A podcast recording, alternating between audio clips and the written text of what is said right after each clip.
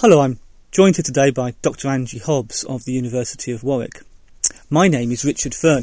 I'm the University of Warwick's press officer, and part of my job is to watch rolling 24 hour news. I have a big screen in front of my desk, and yesterday we had about 30 to 45 minutes of shots of a plane taking off. The plane was carrying the English football team for the coming World Cup. These people are described as heroes when young men and women are being asked to put their lives on the line in the Middle East. Angie, are footballers really heroes?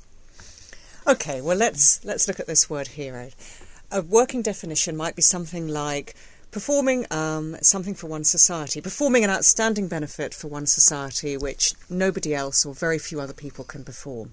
So, if we take that as a working definition, then it seems to me that you can regard some sports people, including some sport, uh, some footballers, as heroes because they are providing hope and inspiration and illumination and happiness and release from care to large numbers of the community. They can also provide a focal point for communal and national identity, which of course can be a bad thing as well as a good, but it, it can have a good side. So they can, I would argue, they can perform substantive benefits for their community, which most of us simply can't perform. Of course, no one is going to sanely say that a sports person is providing the same kind of benefit as somebody who is risking their life in battle and in a different context, say in World War II, trying to save your country from invasion and so on. The Iraq case is a difficult one because it's not quite clear what benefit to British society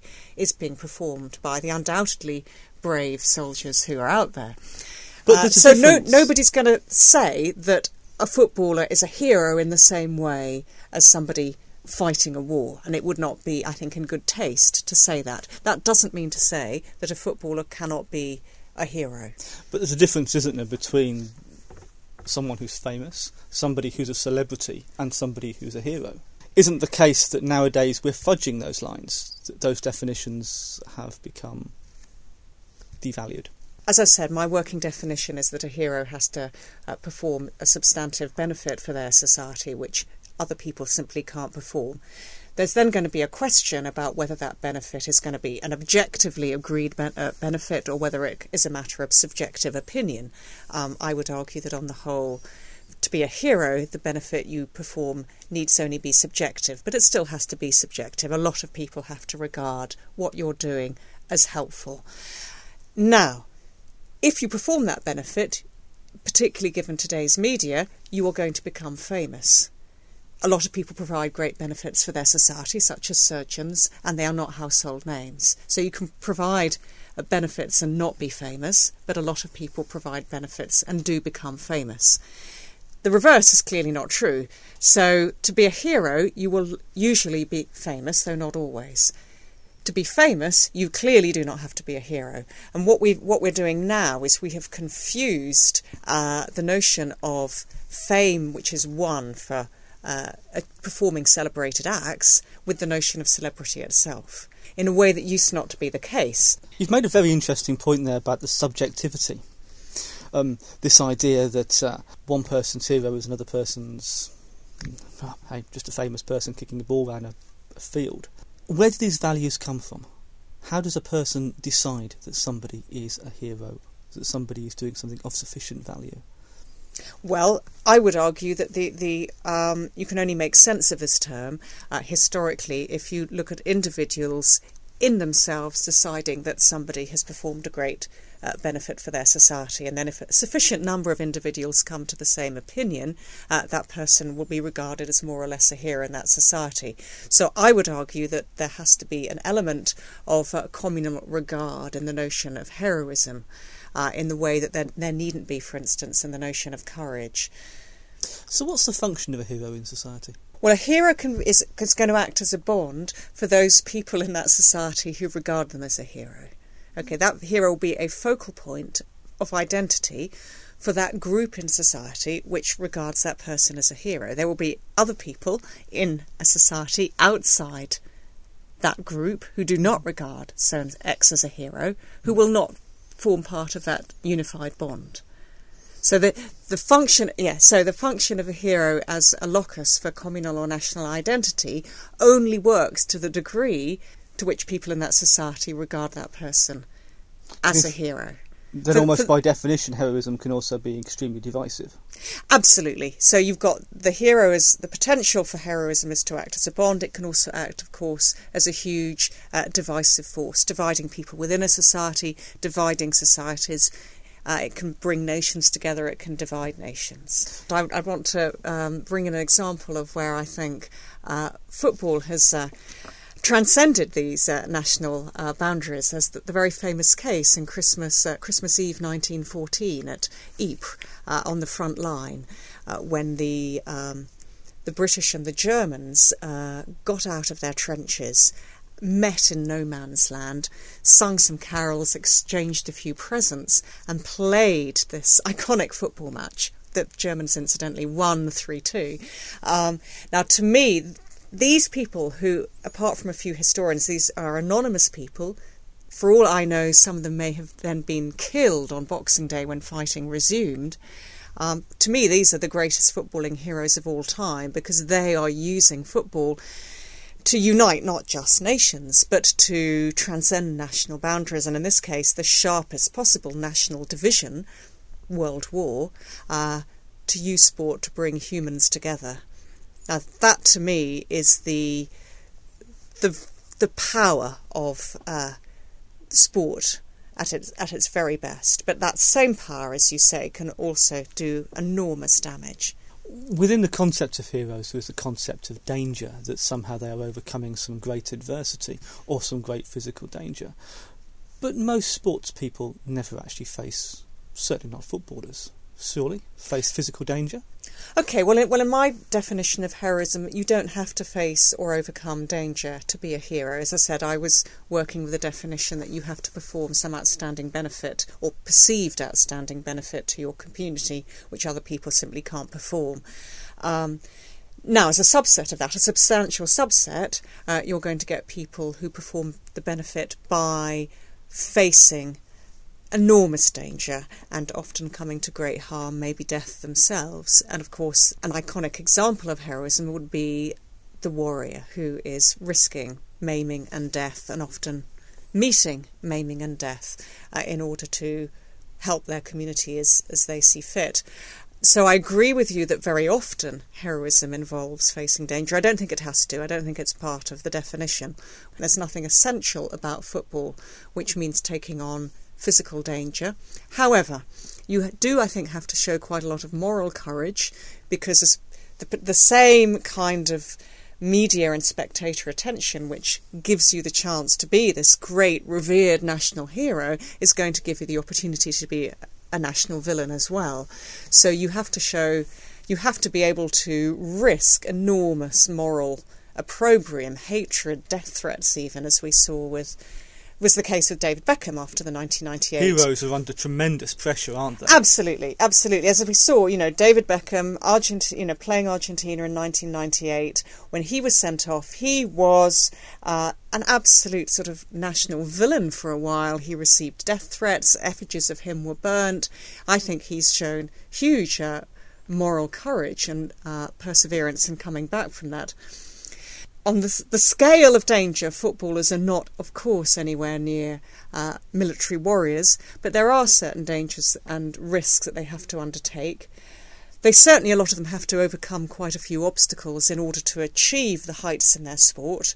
And there are um, fantastic examples of that, of course. Um, yes, Maradona, exactly, exactly. Maradona, many of the Brazilian, the great Brazilian players, have come from very, very poor backgrounds, and football is your passport out of the slums in a lot of these countries. Um, so there certainly have been footballers who have overcome poverty. In the case of an another kind of um, heroes of mine, the Iranian women's football team, who've had to overcome enormous sort of uh, cultural obstacles in playing the game that they love and in uh, fighting a lot of pol- political battles in order to be able to uh, take their place in the, the women's mm. football world. So, certain there is opportunity for both physical and moral courage on a football team. It's clearly not the same level of opportunity for courage that there is on a battlefield. and it would be crass, I think, and insensitive to try to compare sport to war and to say that the same levels of heroism, you know, are required. So, for the likes of Wayne Rooney or uh, David Beckham or George Best, th- would you say these people are in danger of psychological damage, the mental stress is capable of? I think we see this, don't we? People, people coming apart under Oh, absolutely. I mean, I'm, I'm, just as there are huge dangers for hero worshippers, and, and that can uh, clearly hero worship can be taken too far to great to do great damage for the the worshipping fan, clearly hero worship can also be very damaging and dangerous and isolating for the, the footballing icon who is worshipped. Uh, it can be a very uh, lonely existence under huge and relentless pressure, relentless scrutiny from the media, fans who adore you one moment but might turn on you the next. It's it's a very uncomfortable uh, position to be in, and I think we have to um, take care with our heroes and not. What part do modern, what part do modern media play in this now? Well, there is a fascinating question because clearly they're playing a role in the creation and maintenance of heroes in the first place. Um, now, heroes of all, sporting heroes have always existed. There were sporting heroes in ancient Greece who were adulated and indeed had poems written about them by Pindar and, and others. Uh, but the, the mass media from the, I guess, the early 17th century onwards um, have given just so many more outlets. Uh, the word hero sells copy, so there's a lot of uh, economic investment in the creation and maintenance of heroes. There's a lot of political capital to be made out of knowing heroes, chumming up to heroes, using heroes as diversions from your own political blunders. And again, the media can play their own part for better or worse in those political exploitations of heroes as well. Some people have said that uh, hero worship fills the, the void left by religion. Some people have said that. Um, it, it's there are possibly aspects of truth in that. We have to remember that hero worship has always existed. As I said, particularly it existed in ancient Greece, which was on the whole a profoundly religious culture. And indeed, what happened there was uh, religion and heroism were con- partly conflated in that the uh, heroes were worshipped as semi divine beings. They were actually, you know, seen as perhaps having some mortal and some immortal ancestors, and that's what made them so outstanding on an Olympic field or on a battlefield. Um, so I, I, think one has to be careful. You can't just say that because there's a decline in religion, there's a need to uh, worship humans more. But I think there's certainly something in that because I think perhaps some of the communal feelings that people used to get on a Sunday singing hymns in church bound together in the local community doing something in unison. Uh, that kind of experience, you could argue, is partly replicated singing songs in a, in a football stadium and so on. There's there's many other things uh, with why hero worship is so prevalent at the moment, and I'm sure it's not just the decline in religion; it's uh, the the growth of the modern media, the fact that uh, media tycoons and politicians have latched on to the political and economic advantages of promoting, sustaining the concept of heroes. You spoke a moment ago about the the example of the Iranian women's football team and and their heroism in overcoming the the, the difficulties of their gender in that society. Why do we have so few female heroes? Okay, well, for me, the Iranian women's football team are heroes, and I have personally plenty of female heroes. However, I take your point. Well, let's go back to this original working definition of performing a huge benefit mm. to your society, uh, which is perceived to be a huge benefit to your society, which very few other people could do. Now, historically, people have tended to become heroes most readily on a battlefield, and historically, fighting battles has usually been a male preserve. So men socially have had more opportunities to risk their lives, save their country. Now, you can say, well, of course, women were risking their lives every time they gave birth, and they were producing the next generation. And what more important job is, in, is there for society than raising the children of the next generation? And personally, I would agree with that. However, historically, I accept that fewer people have um, treated women and mothers as heroes in the way that they've treated a fighting male warrior or a fighting or, or a male sportsman as a hero. Why is that? Um, I think it's what's perceived to be of the most benefit, and socially, I guess wars and sport have been perceived to be of more benefit by the people whose were the opinion formers, who were the men. It's not, ju- it's not just the people's views on who heroes are, but whose views on heroism have historically been documented, recorded, made visible in the society. On the whole, male views, and they have, on the whole, tended to give preference to activities such as fighting wars and playing sport, which were only open to men. Here's, here's an opposing view. I defined heroism as doing something for your society which other people couldn't do. And saving your country in the face of real imminent invasion or scoring the winning penalty goal or the winning six in an Ashes series at cricket, which is, um, you could say very few people can do that. And whereas lots and lots of women can give birth, perhaps the majority of women are able to give birth. Um, so you could say that's there's there's an objective reason why the contribution to society that was historically open to women, namely childbirth, childcare, uh, has not received the uh, attention and the adulation that the opportunities available to men has received. So that that would be, if you like, a counter argument.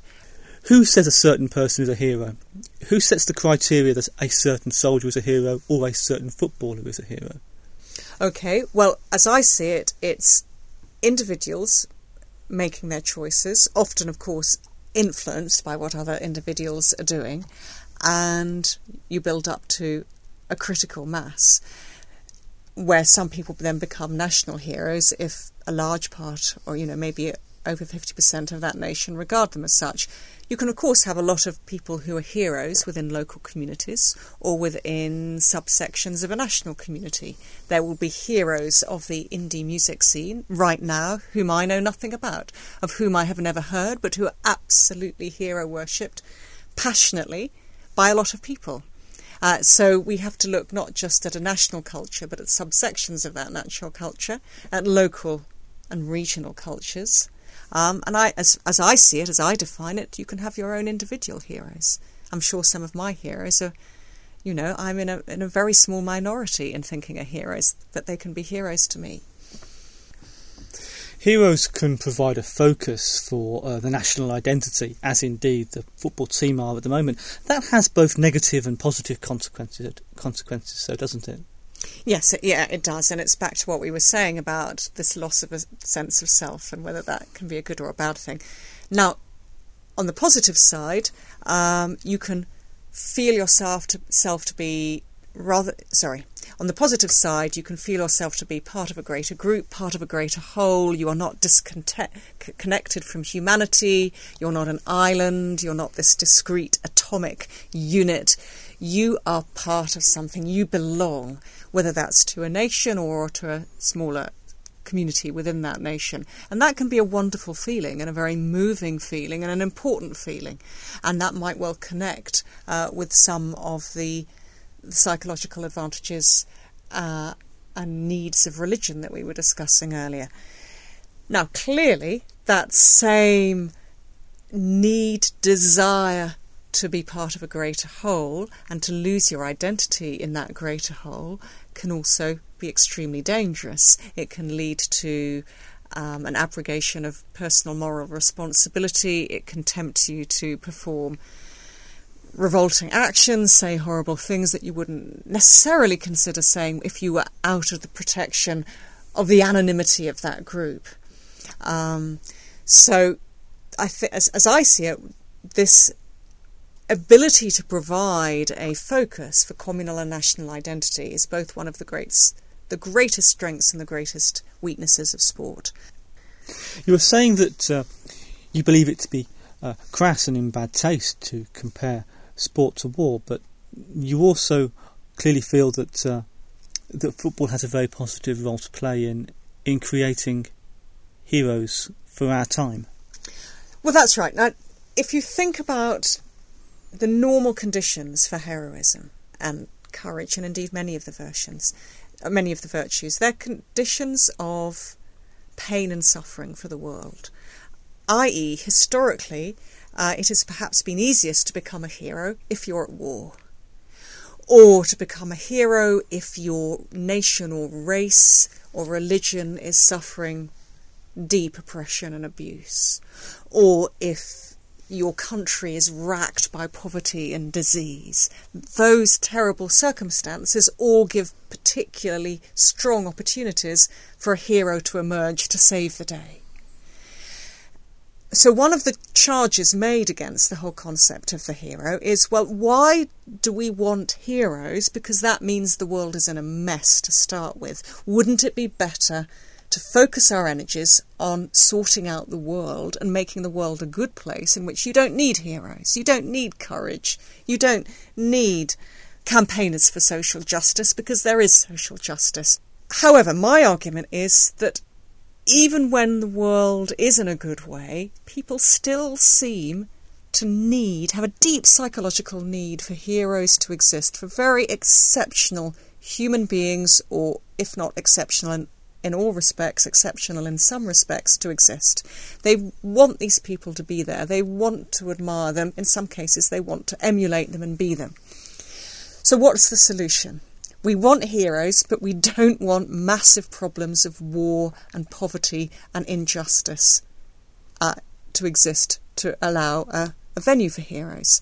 And my suggestion is sport is an obvious solution. Here is a vehicle where people can perform actions which are lauded um, as heroic, perhaps not on the same scale as a martial warrior, but as lauded as heroic by a community and can provide hope and inspiration and a focus of identity for that community without there having to be a problem to fix in the first place. So, sport allows heroes to exist in peacetime.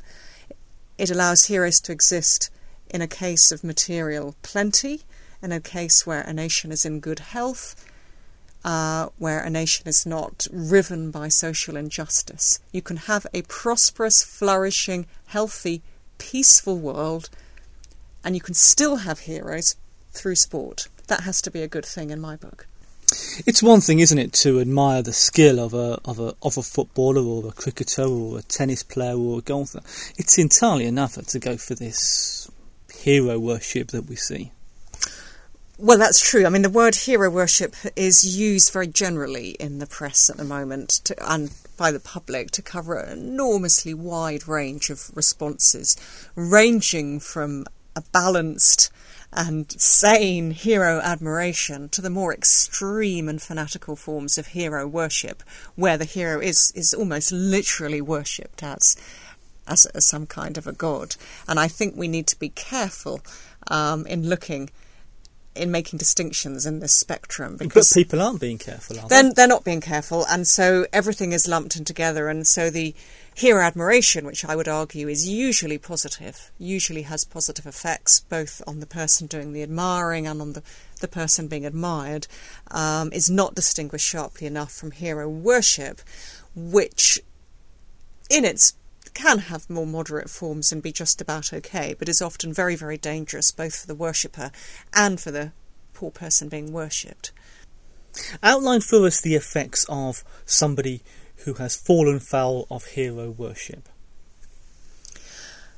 In this sense, I would say you've you've got to make a distinction between the person who's worshipping because they want to be the hero themselves. They, they want to emulate that hero. They want to be a hero. They want what the hero has. They are desperate for that kind of life, that kind of adulation themselves. They fix their whole life on that. Um, and that, of course, is can take over your life. Freud writes uh, very illuminatingly about this and says it can very this it can start off as a neurosis and very quickly turn into a psychosis. Um, and that can take over your life. It can this desire for a fame which isn't necessarily within your grasp at all, and even if you got it, might turn out to be, you know, an illusion and smoke and mirrors, can take over and leave you unable to form, you know, nourishing, substantial human attachments with real people in the here and now who are going to love you back. And to perform, to live a creative uh, and worthwhile and engaged life.